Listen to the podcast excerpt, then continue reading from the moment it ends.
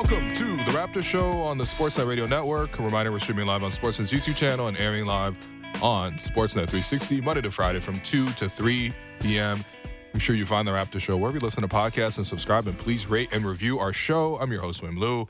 Joined in studio today by producer and co-host Alex Wong and Vivek Jacob, Big V of Raptors.com. Vivek, congratulations. Netherlands, gigantic 2 0 win over Senegal. Uh, both goals coming late in the last 10 minutes there. I know you're thrilled. Obviously, you got the, the kid on. How you doing, V? Got to represent. Big win. Mm. Um, you knew it was going to be a tight game. Obviously, Senegal's a really good team. Yep. So happy to get the W. Move on. Right, right. Anyways, the Raptors um, beat. Sorry, the, Alex. uh, You got to be the host the- today, man, yeah, because uh, yeah. the World Cup fever has, has officially. No, no, these begun. two, these two soccer diehards literally had to drag them into the studio, but thankfully, there's one true hooper that's gonna, you know, hold it down on this show. Will Lou with Vivek Jacob is my favorite radio block because I get to sit back and manage things like I'm Jurgen Klopp. what? What a drop from the. Uh, I, I cannot believe it. Producer Damn, Derek oh, stealing the man. show. Show some one right minute there. What a legend. Yo, is that bringing freestyles? I don't even remember doing that. Wow. Damn. Anyways, You know in Jurgen Klopp. That's that's pretty. It's called good. the deep cuts. yeah, um, I actually text V to tell him. He gave me a bunch of names. Yeah, oh, okay, So- right, right. I, for, I remember. I think you put uh, Caoimhin Kelleher in that rap somehow. yeah, that's a goal. Yeah. That's a goaltender, right? Yeah. That- that is a goal. Sorry, guys. We're gonna try to steer this in the right direction this week, but the problem is there's a game at 2 p.m. Uh, at the World Cup every day, Yeah, and this is a huge problem because everybody knows Will is a huge soccer fan. I, I mean, you know, it's it's not a problem. I I, I feel like. Um, you know, we could focus on what happened over the weekend, which honestly, as I thought about it more and more, I'm starting to get more annoyed. Like the night of Oh. it when it happened, I was I was like, look, they, they played hard. They got they missed all these guys. They they put themselves in a great position to win, and they just couldn't get the job done. And then as the as the days have gone on here on Sunday, I kind of thought back on it. I was like, hmm, how did they lose this game? They were they were up eight with two minutes left, Yeah. and then you know they had a layup to win the game, and then they got a huge break where the Hawks missed two free throws. The Raptors go make two free throws. All they got to do is defend because the Hawks don't have a timeout to advance the ball. And I just kept going back to that same play, and I was just like, what were the Raptors doing? First off, like, why are you? Yeah, what was happening there? First off, that, you know what it reminded me of in a weird, weird way? It reminded me of one of the last moments of Dwayne Casey's coaching tenure where the Raptors were supposed to defend LeBron, double team LeBron on the inbound ah, this in is game three. Oh, you're taking this to some serious heartbreak. OG, No, no. OG also tied the game right right before too. That's In that one. correct. Yeah. I was just going to mention that. See, that's a true hooper right there. He Yeah. knows his history because he was probably there. Because I was personally. there, and then I went to Jack's Casino after in Cleveland and lost a lot of money. Yeah. Well, that's that's how my So, weekend went. yeah. Um, a shout out to Ennis uh, again, once again, incredible play.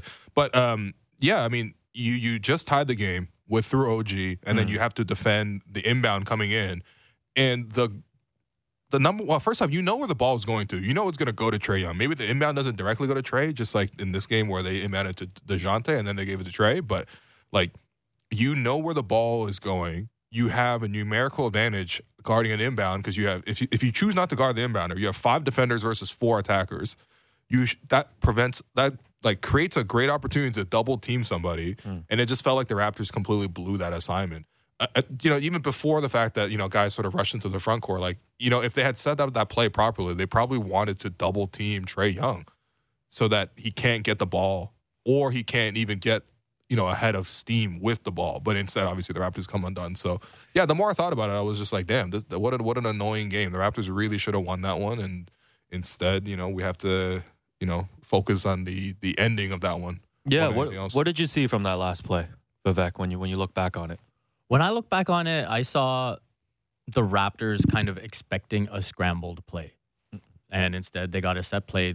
The Hawks knew what they wanted to run. They had that double screen for Trae to create some separation. And the Raptors didn't anticipate that, right? And I think, you know, Scottie looked at Trae and just assumed that, oh, there's no way he's not taking the shot. And that's why he rushes out to him.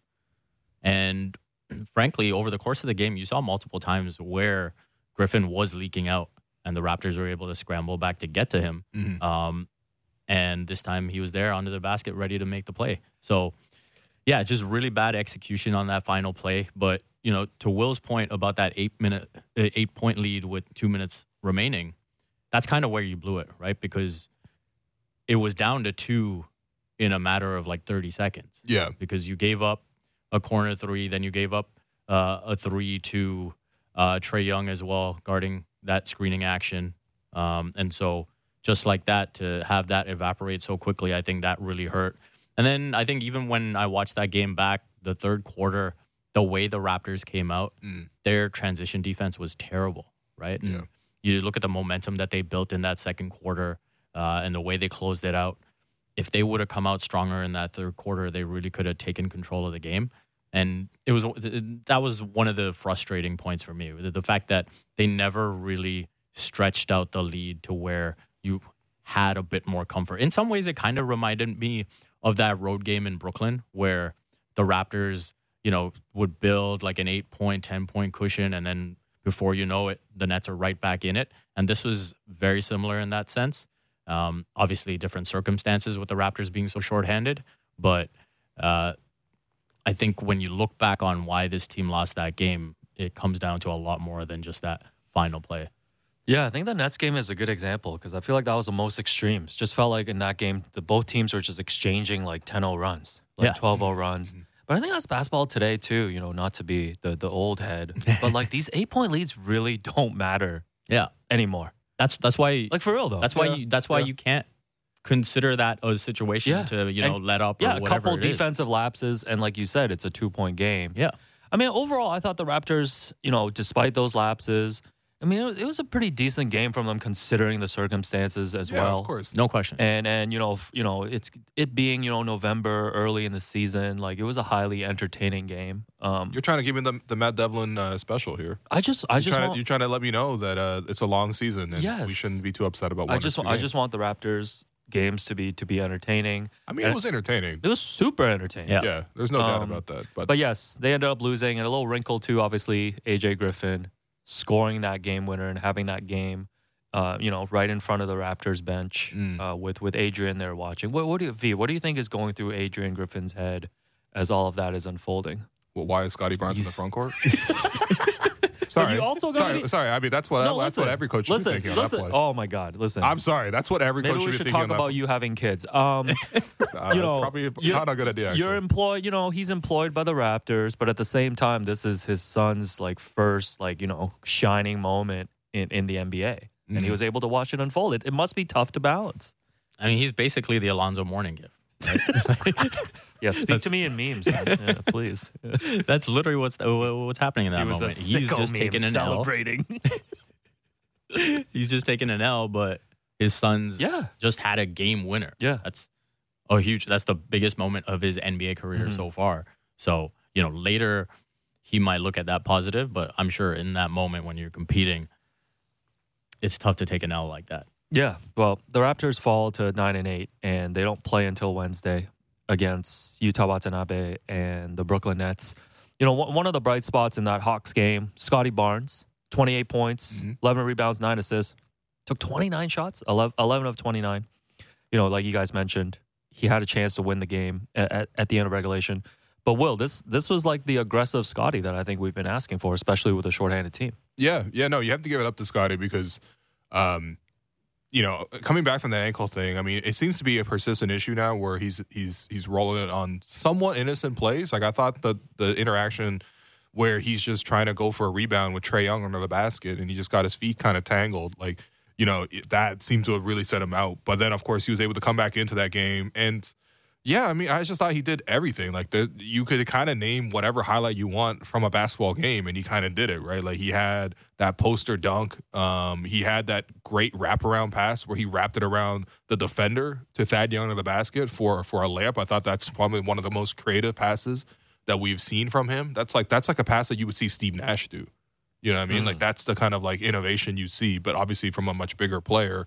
Um, and yeah, I mean, the, the highlight blocks at the basket, um, driving to the rim, you know, knocking down four threes. Scottie had half of the Raptors' threes made in that game. And you wouldn't say that Scottie is like a knockdown shooter, but he was confident. And I, I especially liked his aggression even down the stretch. Okay, so obviously it's not great to shoot one of eight in the fourth quarter. The fact that Scottie took eight shots, also dished out an assist, like, you know, he's he's taking charge of that game. Like that game, you could tell that Scottie was saying to himself, "This, what, no matter what happens, it's going to come down to to me. And of course, obviously, ironically, it does come down to that layup, you know, in regulation. But the point is that like he took control of the team, and that's what we kind of wanted to see, right? We have wanted to see in this period with Pascal somebody to step up. We saw Fred step up at times at the start of it. Remember those games against Chicago? And even the Houston game, you know, I thought Fred was outstanding in those performances. He got you two wins there. Then OG steps up at certain times. He gets you a couple of wins, right? You saw the the Heat game, for example. That was OG really carrying the team. Um, you know, that Detroit game was sort of a little bit of everything. Thad Young's been stepping up, but the one guy you want to see do it the most is Scottie because he has that kind of potential. And yeah, I mean, he, I just thought he was dominant. And I think when you're watching this game and thinking ahead to future Atlanta Hawks matchups, I don't know who the Hawks have to guard Scottie, OG, or Pascal. You know what I mean? Like I'm just thinking about when Pascal comes back, how much easier the game will be for all of these guys, but in particular for Scottie. But yeah, I thought in that game he looked Pascal esque to me, which right now as a Raptor supporter, like that's that's probably one of the greatest compliments you can give anybody on the squad. Yeah, the assertiveness is what I love the most. Like even after he had that play where he dunked the ball, he came back down the floor, wanted to go at it again, uh, and I think recognizing those moments where it's like, hey, I've got it going. I'm confident that I can sort of carry the team for a little bit with my own offense is what you want to see. And I think that is how you get to that level where you're drawing double teams, you're creating all these mismatch problems. And the sooner he starts to understand that, I think it will get him closer to where the franchise wants him to be. Right. And I think on the whole, you mentioned the threes with him. It, it, it just so happens that this is a night where OG Anunoby shoots 0 for 6 from 3. Fred VanVleet is 1 for 11. That's a combined 1 for 17. You don't expect that, right? And it, it's it's tough to see that. Um, but the fact that Scottie was able to still carry this team, give it w- what it needed in different aspects of the game, whether it was controlling the game from the post, taking that mid range from time to time, knocking down some threes, that whole package, and then you know probably defending as well as anyone Right, right. against Trae Young, right? And I think that was a huge factor as well. And you know, it's so funny how basketball works, sports works, where you think about the end of the first quarter, he has that amazing finish where uh, he knocks down the spinning three, then he pretty much deters Trae Young enough to make that shot late that m- might have counted. End of the second quarter, he gets that goaltending call right at the buzzer to get the bucket. End of the third quarter, he gets to the line where he's battling on the offensive glass. And then it just so happens the one at the end of the fourth doesn't go for it. Yeah, I'm waiting for Scottie to have his first game winner moment because I remember last year too. There was a game against Cleveland. Yep. I think he had a chance to, Yep. to get a game winner and came up short too. Right. That that was also like at the basket. Mhm. If I remember, as a true hooper that I am. Um, you know, V, like we talked a lot last week on this show, just going through like reviewing Scottie's season so far, and obviously I'm sure you've heard like all the chatter around like some of his like ups and downs. Like like what what do you make of his season so far? Do you think a lot of us are just kind of overreacting and we should just let him develop? I don't know if we're overreacting. I think the stretches where we've seen him look a bit lackadaisical, not have the level of engagement that he should, I think those are things that are important to recognize and call out. And that's part of the process of challenging him to be great, right? Uh, and so it wasn't as if, like, part of why I even commented on it was because that stretch, that lull that he had, it wasn't like that was the first time I was seeing that, right? Like I can think back to the game against Dallas last season where there was twice where he didn't contest Luka after Luka stepped back, and one was specifically late in the fourth quarter, and Nick Nurse called a timeout, and you could see that he was furious. There was a game where um, Nick Nurse took him out of the game after like the first three, four minutes. Yep, yep. Because he didn't see the compete level that he wanted to see from Yeah, there was a game when I think he threw just like a nonchalant pass against the Celtics Oh, inbound. I, I wasn't nonchalant. Uh, he threw Was it a no-look inbound? no-look Oh my inbound God. pass And while so- jumping out of bounds. yeah. It was it was it was strange. And then Utah came in. Uh, I think 90 seconds in the match. Yeah. And so I think, you know, in terms of challenging Scottie, like if he has a night where he goes 11 of 29, I'm not going to be mad that No, he's missing shots Mm. or, you know, like the only thing that we're kind of challenging him on is effort and intensity, right? Mhm. And I think those are things that you absolutely should be holding players accountable to. And to be clear, I, Scottie played amazing in that game. The Raptors don't, aren't even in a position to challenge Oh, yeah. that game Yeah. if he didn't do everything that he did in that in that contest. And I thought that, yeah, I mean, you just if, if people are going to criticize him for the games that he only takes like eight shots, for example, like this is another. This is a game where you have to be really encouraged by not necessarily him shooting twenty nine times all the time, but it's again just the ownership of that team. Because I think when we're looking down the line, maybe not right now, because I think it's very clear it's Pascal's team. Um, and to be honest, other players on the on the squad also have you know been here longer. They have more claim to it, um, just in terms of that hierarchy. But at some point, this will be the Toronto the Toronto Raptors will belong to Scottie Barnes.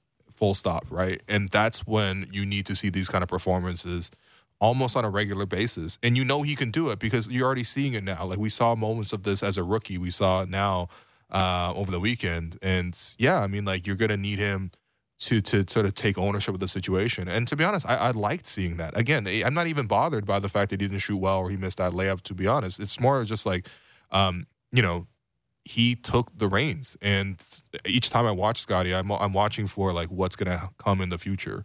In in addition to sort of what's going to affect that specific outcome, and I thought that game was a good one for the future. Not so good for the immediate outcome, but again, like you can live with it. It's it's a loss in November at the end of the day. Oh, okay. No, I wasn't even mad. Listen to the React Pod. I was not mad about this game. All right. Although, you know, the more we you. talk about it. A couple it, of I'm days later. the more we talk about it, I'm like, It's also "Ah." because you went on till losing at poker. no, I think that's really what happened. Actually, Sent you on tilt, man. Shouts to NS. He offered to call in today, actually. I, I told I told him to call in, uh, just like how he called my bet of. oh, 24 with oh my God. 5-7. Settle this off air. Um, Um, I can't. yeah, I think. Listen, man, this is just what comes with expectations, right? Yeah. Like Yeah. especially for a player o- of Scottie's caliber. Well, what do you think of Jack saying that? Because you know they do the the post game show Mm. um, at at the restaurant where they're eating. Okay. Um, sorry, I, I can't remember the specific title, but yeah, I, it's I okay. do watch the, it. A the World Cup's regularly. on. He's gonna be a I little think it's shaky this Raptors week. tonight. Raptors tonight. There we Yeah. go. Okay. Um, and, and Jack brought up the point that it's like people gotta gotta get off Scottie. He's a young kid. Hmm. This is this is too much pressure to put on uh, a kid like that. Do you guys agree with that? Mm, I mean, I think it's hard for us to talk about too because like we're in it too. Like we're literally, yeah, we yeah, literally course, do a daily Raptor show. Yeah, and yeah, you know. I always make the joke that like because we we are doing daily, like we have to fill the airtime. And like talking about Scottie is is certainly one of the go to topics that I think Raptors fans want to hear about. Absolutely. But but but to actually answer your question, you know, I- I think I think the criti- I think criticism is fair. I think analyzing these players game to game, like I don't think there's anything wrong with that. I only have a problem whenever things kind of cross over right. into more like personal, right? Like we've seen that with Pascal in the past and things like that. yeah. But like to put the spotlight on Scottie, I mean, that's just I think that's just part of what comes with the territory when you have Right. this skill set and you're expected to be, you know, eventually the franchise player of the team. So I think for me, if you're criticizing him, saying, "Oh, he should be averaging like 25, eight and eight with Mm. Pascal out," that's unfair, mhm. right? That is too much to put on a player. But say, for example, you know, we all watched that OKC game, and you you saw he, he didn't bring it in the first half, and people are wondering, "Oh, is it the ankle?" And then he completely looks like a different player in the second half Mhm. when it was already too late at that point. And so that's I think that is fair to question, right? I think that inconsistency in the aggression, the intent that you see, I think that is fair, right? Like that's a process thing, right? Mm. We're not going to worry as much about the results if, you know, if it's an 8 for 10 night or an 8 for 20 night, right? And I think it's about seeing that consistency in his approach, which I think is fair to criticize if it's absent over extended stretches. Yeah, and, I don't think I don't think a lot of us are expecting him to to make this leap where, like you mentioned, he's just suddenly the superstar Yeah. player even within this year, right? And that's why it's going to lend itself to just a lot of conversation because it's just it's just a path to get there, and there's going to be a lot of ups and downs. Yeah. Yeah. And I think like the consistency is is a really good point too because like I know we're going to talk about Fred now, and it's like. You know, we, we always joke on the show that we don't talk about Fred a lot because like we ex- we know what we expect to get from Fred like every night, right? Yeah. Like it's not as interesting to, to just say, hey, you know, once again, you know, Fred Fred was, you know, the anchor of the team and Fred came through in the fourth quarter because you just repeatedly do that. You come to just expect it, right? Yeah. But I know Fred struggled uh, on Saturday. Like you mentioned, he was one of 11 from three, four of 18. But that's also part of the point, right? Like Mhm. he struggles shooting, but Yes. in terms of his approach to the game, Yes. we know that is consistent. We know that is the same. Yeah, yeah, and, and and I think, I mean, I've always just boiled it down to like you know when the Raptors have Fred in the lineup, like they can be like a really good team even if they're shorthanded, and if they don't, then they're just a lottery team. Like I really think he's that important. But anyways, Will, you have some notes in here about about Fred's struggles. Yeah, you know, it's just been interesting because it, If, it's if you could a- take your eye off, uh, you know, USA versus Wales. uh, it's it's a Yeah. big matchup. What can I say? Um, again, move the show to 1 p.m. please. Uh, there's a break. Uh, but anyway, like it's, to me with Fred, it's just it's been a strange thing because uh, at the start of the season, it was so much about taking a step back, right? Like Mhm. allowing other guys to sort of take over the offense, and, and you saw it. Like the f- two of the first three games, he shoots only nine times in a game. By the way, he played 39 minutes and 39 minutes in both those games. He only shot nine times. We've seen games where Fred shoots nine times in a quarter, and they're all threes. You know what I mean? Like, so there was a noticeable step back in terms of the aggression, in terms of how to balance out the team. And then, of course, you know, he has that back injury, um, that Philadelphia game, 0 of 11.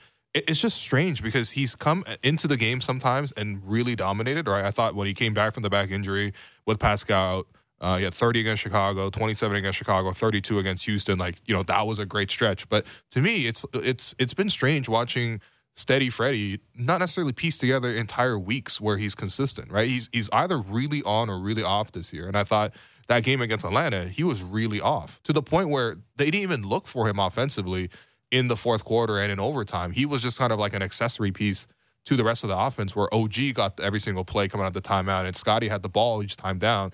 When do you ever see that? Even with Pascal in the lineup, Fred is at least somewhat involved in terms of the screening, in terms of the shooting. Um, you know, even we, we've seen games where and I mean, the Pascal. Fred pick and roll is what we've seen over and over in crunch time, right? Yeah, and we've even seen recently like the Raptors running that same play, but with Scottie in Pascal's place, or even OG in Pascal's place. Not to the same extent because I think they really need a lot more reps with it. But um, you, I'm just not used to or being accustomed to seeing Fred like really take a step back at certain times. And so I don't know. It's what do you make of that? V like the fact that he hasn't really pieced together like consistent performances week in and week out. So I'm looking at the Fred who's come back post injury a little bit differently than I did the one who was playing before that. I think Okay, okay, I think the guy who was playing before that was definitely just trying to fit in, seeing where he could fill in with some offense, but mainly looked to be like a catch and shoot guy, uh, and and play off what Pascal, Scottie were, were doing. And I think since he's come back, since he said he's watched some film, he's like, hey, I got to maintain that aggression, mm-hmm. right? So I look at the Atlanta game more as just like an off night. Like even credit to him for recognizing on that final play of regulation that hey, okay, I'm gonna try and draw some attention. he did the right thing. Yeah, exactly. He beat And- Dejounte Murray off the dribble. That's that's hard to do, man. Murray's a lot quicker and a lot bigger than him. Exactly. And then when the moment comes, he makes the pass. Mm. So I I think I really like the way that Fred has played since he's come back from the injury. Um, this was an off night, but as you mentioned, those 30 plus point games, he's been really, really good. And, you know, if there's a way to maintain this aggression when Pascal is back as well, I I think that'll be great for the team. yeah, I'm not that concerned with Fred. I think Okay. I agree with V in that after he came back and with Pascal out, like the circumstances just changed for him, right? Like Sure. I'm looking Yeah, at his yeah, I'm looking yeah. at his numbers now. Like he's he's averaging almost 20 shots a game in, in November. Yeah. And you know, compared to even last year when he was making obviously that all star push and the ball was in his hands more, like he shot like 17 times a game. Mm-hmm. And you know, he's he's still around his like averages, you know, 37% from three, around 40% from the field, which is around his his like career numbers. Yeah, I just I just think you know, it's hard for Fred too because he has to play so many roles on like any given night. And sometimes you're like weighing against like whether Scottie's having an aggressive night, whether OG's going, whether any of the other secondary guys are Right. going. And so it's kind of like a like a push and pull for him too. So he does have to adapt to the rest of the Yeah, team and- as and- much as possible, and- which I guess is what you want to see from your leaders, Yeah. right? Like, if guys don't have it, it's your job to step up, and if guys do have it, obviously you just lay it off and have an easier night. But uh, yeah. I don't know. It's, for him, it's also like physically, are you a little bit concerned because he was not moving well? Like you mentioned, the start of the third quarter where the Raptors were kind of came off to a slow start. I thought a lot of that was Trae turning the corner on Fred and, and Dejounte Murray turning the corner on Fred. And to me, it's just like defense is one of those non-negotiables, especially with a guy who can be defensively excellent like Fred Mhm. VanVleet. Yeah, I, I mean, I think we've seen him have problems with speedy guards, right? And I think Okay. this is a situation where maybe you look up the look at the matchups a bit. Um, if it is something that he's battling through physically a little bit, um, he's probably not going to reveal it right now when this team is so depleted. Yeah, that's fair. Uh, but yeah, I think on the whole, since the injury, he has played really well. Uh, I really look at the Atlanta game as an off night. He just struggled, Mhm. um, and I expect to see a much better shooting performance on Wednesday. Yeah. And uh, shouts to Malachi Flynn, too. True Shouts Hooper, Malachi Flynn. Yeah. 17 points, five rebounds. Three we talked about the third quarter quite a bit. The star of that third quarter was Thad Young. Oh, he yeah. was I mean, Thad, Young, Thad Young's falling into that Fred group where I think, like, you, you know what you know what you're getting from him yeah. every night. Mhm. To be Yep. honest, at this point, OG, too. Like, Yeah. like I think OG's gotten up there now Mm-hmm. where, you know, on offense, I mean, he's he's definitely turned it up of late. And obviously what he's bringing on the defensive end. Like, there's a lot of consistent pieces here. That's why, like, you know, I just want to see Pascal back. I want to see this team healthy. Like, I'm looking at the Eastern Conference standings, and I'm like, yeah, like the Raptors can clearly compete for a top four seed. Yeah. In my opinion. And let's right not now. forget, last season the Raptors started 14 and 17. Yeah. They were 25 and 25, I think, after like 50. Yeah. Yeah. And they finished 48 and 34. Mm-hmm. They just, So need to be, they just need to be healthy. It's still very early. They're missing so many guys right now. Well, yeah. I mean, Forgot especially Gary that was game on the against- team. Gary was off the team. Precious Uh, is out. Precious right? is out. Chris Boucher is out. By the way, good news. Gary and and, and uh, Chris Boucher will be back in the lineup the next game against um, the the Brooklyn Utahs. Oh, the Uh, Yuta Watanabe Ball? Yes. Yeah. The Uh, Utah Wednesday. Oh, that's that's Ramen legit. Bowl? What it's gonna be? Oh, well, Oh, come on, sorry, man. sorry, Not sorry, for sorry. not for me. Yeah. Um, Happy Monday. no, but seriously, with that young, like, so Fred said at practice today that quote, um, he's our MVP right now, which I feel like it kind of cuts both ways. You know, like That it's good and bad. it's it's a double edged sword a little bit, but you can't you can't take anything away from that. Obviously, he's giving you great production, great minutes. Mhm. Um, and I think the other thing too is just watching OG of late. It's really starting to stand out how much he's improving offensively. Like the last two games for OG Anunoby, he's got 59 points. He's only made one three. Like three pointers are like Yeah. half of OG's career points almost. yeah. So for the fact that he's able to now do it even without the three, even with defenses keying in on him, like it's one thing when Pascal's the main guy, and so who's guarding Pascal on, on the Hawks? Probably like Hunter, right? Maybe Collins, right? Those one of those two guys, their, their Mhm. best perimeter defenders are putting on him. You know, against uh, the Heat, it'll be like Jimmy Butler guarding him, or I guess usually they put Bam on him, but still like one of those two guys. OG's now getting the tougher defensive assignments, and he's still delivering. He's finishing more drives. He's he's finishing more in the paint. And and V, I, I'm curious your thoughts. Like, is OG making a bit of a leap here offensively?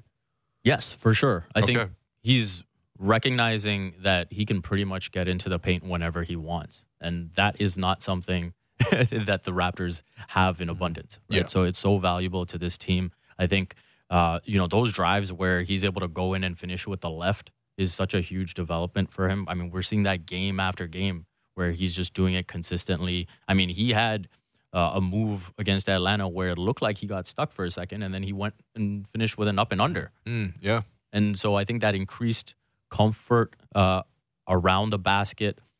Nick Nurse has talked about, uh, you know, how he's kind of given OG the message that, hey, you're great leaping off of two feet. So, you know, there's times where it doesn't need to be so awkward or off balance, right? Mhm. Just settle yourself, know that you have the strength to be patient, and then just jump off your two feet and you'll finish no problem. And, you know, I think a lot of this is also just getting reps, gathering the information, watching film, and understanding what to do better. Even something as small as, you know, getting th- called for three travels in a game yeah, and recognizing, okay, even though I might not think that I'm traveling here, Mhm. I got to make it clear as day that I'm setting my pivot foot right. so that the ref has no doubt in their mind and then go ahead with my move. Yeah. Yeah, I think it'll be really interesting too, talking about like when Pascal comes back and the team is healthy. Because like not all these guys like OG, Fred, and Pascal are gonna like score thirty a night or get these shots. And I'm, Of course. I'm not even including Scottie in here too, right? Like throwing Scottie as well with the twenty nine shots. I think it'll be so interesting to see like how they're able to just play off each other and what role they end up like settling into. You know what I mean? Because OG's not gonna get the twenty four shots.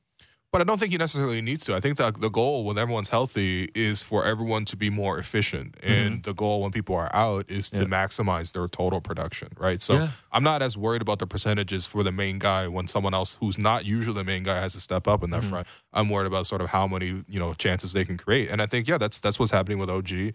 Um, I think the nice thing is the idea of like you take this improved version of OG, which all he needs to do when Pascal's healthy again is obviously knock down those catch and shoot threes, which we know he can do, um, but also finish more of his drives, right? Those moments where he's attacking off the closeouts, he's got to be more efficient on that front. If he does that and also does the defense, which again we know is always going to be there for him, that's someone who's going to be flirting with 20 points a game, who's who's honestly depending on how well the Raptors are doing, he might have the second best All Star case on the Raptors behind Pascal, just based on sort of what I'm seeing so far, especially with Fred sort of being up and down and, and Scottie sort of being up and down.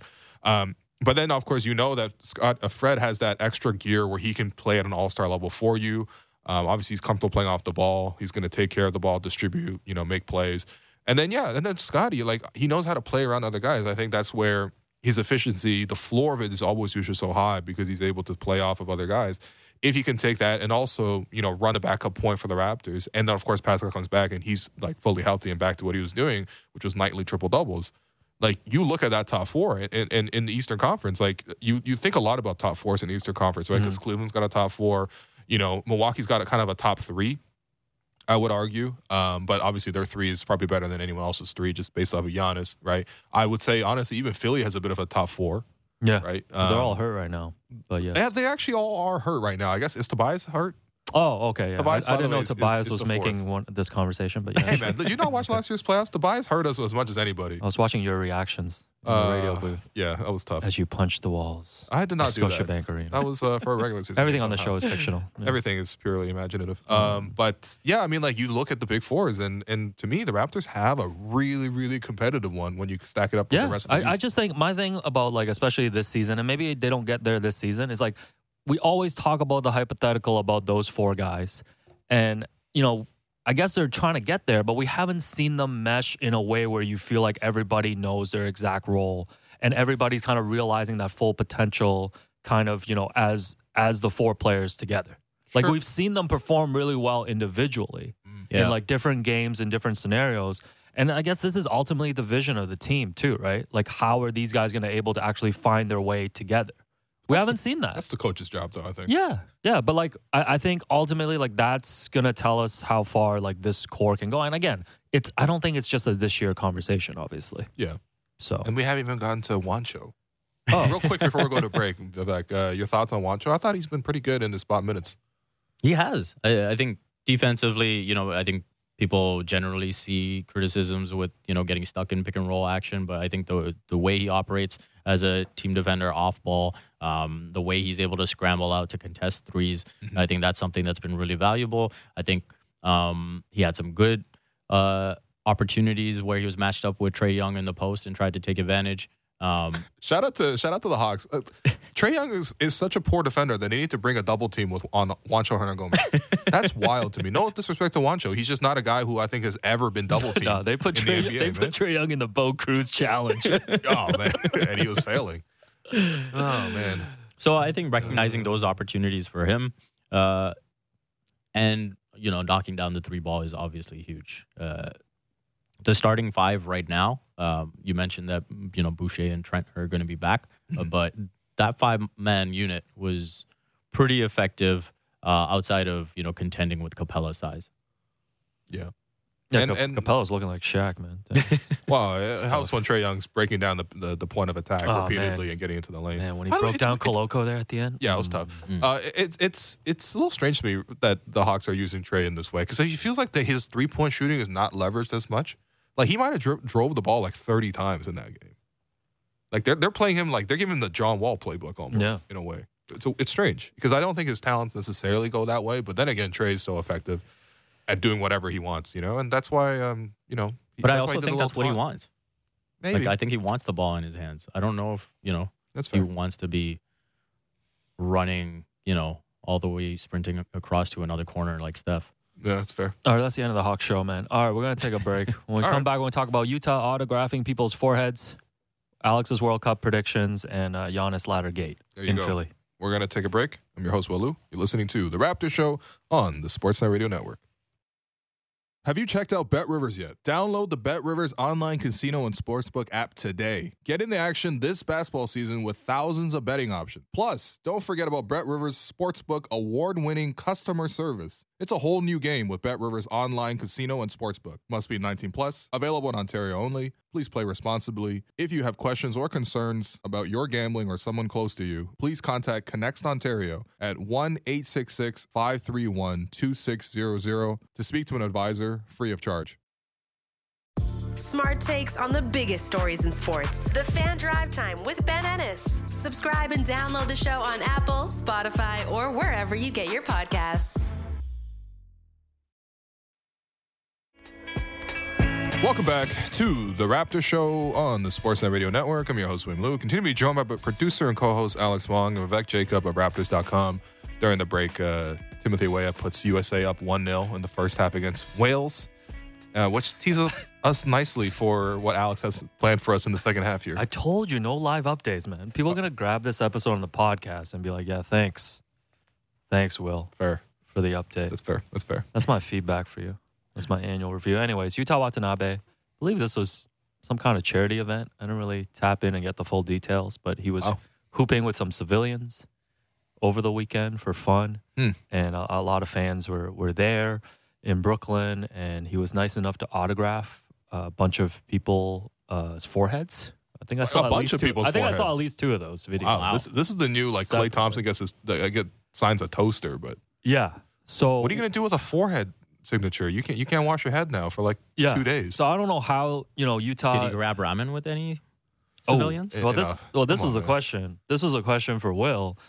I don't know how this has you know made it into season two uh, of the Raptor Show. Well, Yuta's playing well. It really helps. We actually are gonna make a commitment to mention Yuta once, uh, once on every program. You know, what Um, as long as he's the league leader in three point percentage. which by the way, he continued that lead lead with another four threes made. Go talk. Oh, by the way, here's a fun stat. If Yuta makes three threes against the Raptors when they play on Wednesday, Yuta Watanabe will have hit as many threes for the Brooklyn Nets as he did all of last season with the Toronto Raptors. what Yeah. All right. for real? Yes, yes. He's at 24 threes made right now. Last season, Oh he made 27 God. for the Entirely Raptors. surprising. Will, Yeah. if you had to tattoo Yuta's number on your forehead for one week in exchange for a ramen day with him, would you do it?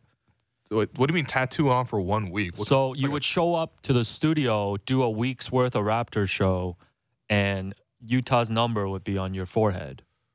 just one. I guess for the entire public to see. So Yuta would mean- have to change his number. uh, yeah, I mean that sounds like a fair deal. okay, you're definitely not paying attention and just saying No, yes. no, to no. He's shooting 57 percent from three this season. Yuta is All right, good for him, man. V man, who's your Yuta? Do you like need more? from you like need more specifically context? from the Raptors? no, I just mean I like a player or somebody like an athlete that you're like, man, I would love to go for ramen or other types of food with that Like, guy. Who is this? Is it going to be Djokovic for you? I'm glad- I know you're a I'm big. Joker fan. Oh yeah, I'm a Djokovic fan, but We should get ramen, the three of us. That's you but with uh, he's he's uh, the retired Indian captain, um, Mahendra Singh Dhoni. That's who damn. I would grab a meal with. All right, you familiar with his game? I can't say I What sport he play? Laugh it off, Alex. okay, no, I don't know either. Don't worry. Laugh it off. Did I pronounce his name right? Anyways, Yep. just want to quickly, you know, if Wong Wongstradamus Twitter account is listening, tracking my predictions, just want to quickly give you guys my World Cup predictions. Oh yeah, come So on. Because as we know, it's irresp- it's it's it's irresistible. The, the world game is on. right yeah. now. So obviously the, the the tournament has started, so I'm at a bit of an advantage here as I pick the two teams that are going to make it out of each group. Uh, in, in Group A, I've got my squad Netherlands, uh, you know, coming out uh, along with Senegal. Mm. Okay. Right. Okay. name one Senegalese player. Yeah. in Group B, uh, Okay. I'm going to take England. Van Gaal over Senegal. and uh, USA. Group C, looking at Argentina and Mexico. Huh. This is all chalk right now. I feel like Group D, France. Ooh, this is tough. France and Denmark. Hey, Denmark's, Denmark's decent, man. Okay, Group I, I E. think Denmark's going to finish first in that group. okay, Group E. My surprise, Japan, Japan and Spain. Germany Mm. doesn't make it. Wow. Yep, okay. that's right. That's right. Wow. Go talk. Name one Japanese player. Group F, This guy's gonna say Yuta. Belgium and Canada. Oh Yeah, wow, okay. nice. Croatia's out. Huh? You know, when you don't put any money on it, you can say anything. Oh, Uh, okay. Group G, Brazil and Cameroon. Hmm. Okay, silence. Okay, Interesting. silence Yeah, amongst the crowd. interest- I mean, that's that's not decent pick. Group H, Portugal, Korea Republic. Wow. Okay. There we go. Okay. And I've got The Asian representation is strong. Yeah, you're you're really. yeah. I was gonna say it has not been a, a good run uh, for for Asian teams at the World Cup. Not that it ever really is, outside of that one year where Korea made it Yeah. to, to, in the Final Four, but uh, in Korea. But um, yeah, um, not not a good run so far for. for Yeah, I remember Asian that one. A lot of people at school weren't happy when they uh, one of those squads beat Italy. Korea Mm. beat Italy, right? Yeah. Yeah. yeah. There were Also, some- wasn't Turkey in the t- Final Four as well? Technically, Asia, half Asia. What was crazy was uh, the guy who scored the winner. Um, he was playing in the Italian league at the time, Oh shoot! and they like immediately cut him. Really? Wow. I guess you have to though. No, you don't. don't be a hater. Come on, man. As as two people who follow soccer and understand the culture around it, Uh-huh. that does not surprise me at all. Bro, that'd be like saying if Shai hit a game winner over uh, Team USA in the in the upcoming like basketball World Cup, then that OKC has to cut Shai. Like that, that's Yeah. ridiculous. That's fine. I mean, hey, if that's what we need to have, he would have You know to what? Actually, play in you're his right. home country. You're Yeah. right. You're right. How how could he not support America? No, soccer. Soccer is soccer is um soccer's soccer is soccer is a hilarious sport, and um it's way too serious. Everyone takes I- it way too serious. I'm gonna wait till the knockout stage to get into it. you have a pick though? Come on, man. You Yeah, can't I'm be doing gonna, uh, predictions let's, and not tell let's us go who's gonna win. England and Brazil in the final, Wow. and uh, seven six Brazil. Yeah, highest scoring game. Is, is it World in the Cup penalty history. shootouts or No, no. Oh, oh, in, oh, okay, uh, wow. In uh, regulation, you got them playing a tiebreak. seven six wow. for Brazil. You know what? I would love to six see it. goals for Neymar. Oh, Yeah, wow. yeah. That's That's an what I all-time performance, Just a man. hilarious. That's what I mean, got. get- oh, hilarious. being defended by Harry. Yeah. You know, Harry Maguire is a different player when he plays for England as Harry, compared Ma- to. Harry Maguire, Jerry Maguire, Grealish, How do you know Jack Lukaku out- Grealish? How do you know Jack Grealish? Honestly, Grealish for far. Um, Okay. wow. Lukaku out Wednesday. yep. Benzema out for the Oh, tournament. we're doing uh, Canada Belgium updates now. Anyways, what's wow, we got to reach into your bag, man. What's in your bag? anyways, Friday, the Milwaukee Bucks played in Philadelphia Right. and lost 110 to 102. Giannis shot 4 of 15 from the free throw line. Mm. And as most players or, you know, some players do after the game wanted to get back on the court, get some more shots up. Yep. And he was standard. trying so he went out to the court and he started shooting free throws and his routine was he wanted to make 10 straight.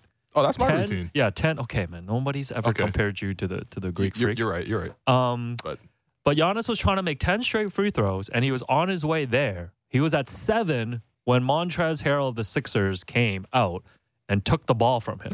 yeah, he literally grabbed the ball and, and walked off the, the, the floor with it. yeah, he grabbed the ball and actually went to the other side of the court Yep. where he had two basketballs and he was shooting jumpers, just warming up and basically letting Giannis know that, you know, this is. Not in my house. this is yeah, not not in my house. My my fifth team in four years, not in my house. well, he's got many houses, man. Thanasis Antetokounmpo, of Right. course, was there and stepped in at midcourt and tried to talk to Harrell, who responded with some threatening comments and, and simply left with the ball.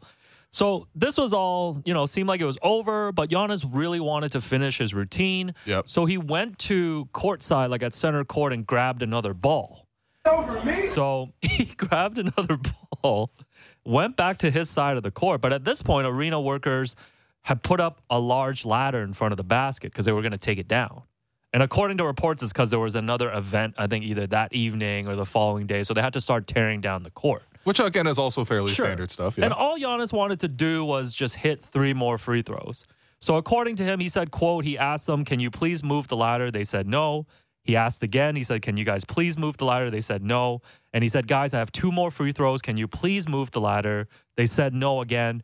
And that's when Giannis went and just moved the ladder himself. Right, And he kinda, like, this- shoved the yeah, thing, This yeah. was the viral clip that I think a lot of people saw. Yeah. Yeah. They probably didn't know the lead up to the story. Wow. The ladder fell. Giannis shot his free throws. I think he bricked like his next three. Hey, to be fair, he was in, an, important. he was in an elevated yeah, state. But yeah, yeah, not it's important. He got himself into a real worked up, like in game, like you know, mental state. Uh-huh. And that's it. That's it. And then afterwards, he was asked by reporters, and Giannis said, "quote I don't know if I should apologize because I don't feel like I did anything wrong, except the ladder just fell. I feel like it's my right for me to work on my skills after a horrible night at the free throw line. I think anybody in my position that had a night like me would go out and work on his free throws, and if they didn't, they don't really care about their game. Is Hmm. anybody in the wrong here, V? Harrell is in the wrong. Okay, Just stay out of it. like he that- was the instigator in I this mean, situation. it's it's Montrezl Harrell. Like this is yeah, it's this like, is his reputation. you this know? is one thing that always happens in NBA, NBA where no one pays enough attention to the instigator, even Mm. like with in-game scenarios, right? Blaming Giannis for this is like blaming Mo Pete when he got ejected for slapping Vince Carter. oh, Oh man, we're mentioning all the all the trauma, all the Raptor fan trauma on today's episode for no Everyone's reason, know. man. that one might be referenced. That one might be referenced on Wednesday. by Vince's the way. return. yeah. And so, yeah, Harrell instigated the whole thing, and there was really no need for him to do it. And, you know, it's unfortunate that the clip comes out like that, out of context. Yeah, it was And so we get the huge reaction. But come on, man, we've seen enough from Giannis to know that he's a good dude. So you don't you don't give any merit to to Montrezl Harrell being like, "Yo, we're defending like this is our court." You don't get to warm up here I think it was actually kind of for more funny. than a year. Oh, more yeah. than a month. Um, he has been there for 14 games, Alex. Okay. Yeah, 143 minutes played. Mm. It's about three VanVleet games. Mm. Um, yeah. Okay. So I kind of, I kind of actually like this from Montrezl Harrell, just Okay. because you got to think about it from your own perspective. Like you're an entertainer, you want to endear yourself to the fans, right? He's not playing that much. It's not much of an opportunity for him to say like, Oh, the "Hey, fans look at will me." eat it up. You know what I mean? Like Mm-hmm. he, you're playing backup center behind Joel Embiid. Like you know, people aren't going to give you that kind of love. Yeah. But when you do this, it really puts you in the good graces of Philly fans, who we all know can be, you know, pretty petty and th- things like that. Mhm. I think who's in the wrong here are the arena staff. Like, it, I'm sorry, Oh. but y- yes, I understand that you have to after the game. you- Anti-labor. e- Everyone comes up and no, they, they, Mm. even if they don't tear down the whole court, at least what they do is they put the ladder up, they take down the SportVU cameras, they turn off a couple things, right? Mm. Like again, like this happens Scotiabank Arena after every game. However, if a player comes through and works on their game, which happens fairly regularly, I've seen uh, lots of instances where you they just let it happen. They just do it. They even bring their own ball boys, and it's you know what? It's it's working overtime. You know what I mean? Like the staff and the arena staff is there to help facilitate what the players need to do, right? And obviously that's not usual standard, right? In, in Toronto, for example, maybe someone wants to go to the practice court instead, or, or whatever happens. But ultimately, like if the NBA players want to continue working on their game, you stay and later to do it. Especially, you don't just put up the, the ladder and then say like, well, this is like, you know, I have to I have to go home. I got to take down the stuff. Like, I'm I'm sorry, this this is your job. Hmm. So I think they're actually too. more in the wrong, especially if Harrell's shooting on the other side. Why don't you take it on his rim then? Do you They think the staffers in on it? Probably. They should have just let him shoot his three free throws. Exactly. And that's the thing too. It's just like if he just says three more free throws, who wouldn't say, Yeah, okay, go ahead. You gotta go home that badly? Yeah. Well, I'm just jealous too because like you know Ben Simmons is returning to Philly this week, and that's a, Right. that's a big deal. It's a spicy weekend for and the them. next time Giannis comes back to, to Philly, you know, I'm sure you know this is going to be a thing Oh. that the fans get oh, on. by the way- I'm sure they'll let Ben Simmons shoot as much as he wants. Yo, they might actually sell tickets to, for people to see Ben no, Simmons shoot warm up I'm, free I'm throws. jealous because like Philly, Philly. has all these like A-list like villains, Yeah. beefs, whereas we have Caleb Martin, Goran Dragic, and maybe Malcolm Brogdon if you're mad because he said he chose Boston over Yeah. Toronto. Like that's a terrible list. You're right. Of You're right. rivals, like, can we have an A list? Like, do we have anyone approaching an A list rival? I guess Joel Embiid, maybe. I was gonna say, here's the thing in, with this incident that's lost in all this. Joel Embiid fully body checked and threw an elbow into Giannis's ribs on purpose in the middle of that no. game, and that was only a flagrant one. Oh yeah, yeah. He was wrestling. I'm, yeah. Anyways, He was lucky Giannis is that strong because no, Embiid is the A-list villain. I, I agree. Yeah, that's actually it. yeah, But it's a one-sided villainy right now. Well, that's not one-sided. That's not true. That's not true. We did beat him in 2019, but that was different. it's been a lot of one sided. I mean, not to bring up LeBron again, Mm. Uh huh. or even when Paul Pierce had our number, like you know, Yeah. couple of years. What are you doing right now, man? I'm looking at the clock and seeing Where- where- 90 where- seconds. Where, are you going with this I'm, one? see- man? I'm seeing This my show went I- real I'm, dark. I'm seeing my co-host locked in on U.S. Wales. You know. it's it's Yeah. halftime. Oh, okay. Yeah. Yeah. they have that in soccer. Yeah. Yeah, Yes, they have halftime. in Come on. I know my No, soccer, man, man. Come on, man. Name five soccer players right now in 98, the in, World Cup. 98 in France was a classic, man. Yeah. Brazil France final. Mm. Who was on that When, Brazilian when team? Ronaldo didn't show up? Mm, he was sick, right? Yeah. Well, I might just be talking right the now. rumor was he had some kind of seizure and like Oh, Riv- shoot. Rivaldo So it was had like a to big like deal. pull his tongue back out. Oh, my God. Um, Yeah. No. Wow, what a what a again just a, just a Yeah. strangely dark Monday episode of the Raptor show. Really? You think so? Yeah, a little bit. That yeah. was all right. We I'll listen to it back. stuff. I listen to every episode. All right, Yeah. You, you you let me know how dark this one was. Blake Alex. Murphy Tuesday tomorrow. That's right. Alex will TBD be Wednesday, but I'll be here. here. Yes. Topics TBD. I've I have I have Canada Made is sure that you're playing at 2 p.m. right. We're gonna see how that show goes. Wednesday, but make sure you tune in to the Raptor show instead as we discuss whether Yuta Watanabe should get a tribute video on Wednesday. Right. Uh, okay, so that's us for us today. I'm your host, Will Lou. You've been listening to The Raptor Show on the Sportsnet Radio Network. Thanks again to our producer and co host, Alex Wong, Vivek Jacob, our producer, Derek Brandale, Frank for helping us with the YouTube stream. We'll be back to talk to you tomorrow.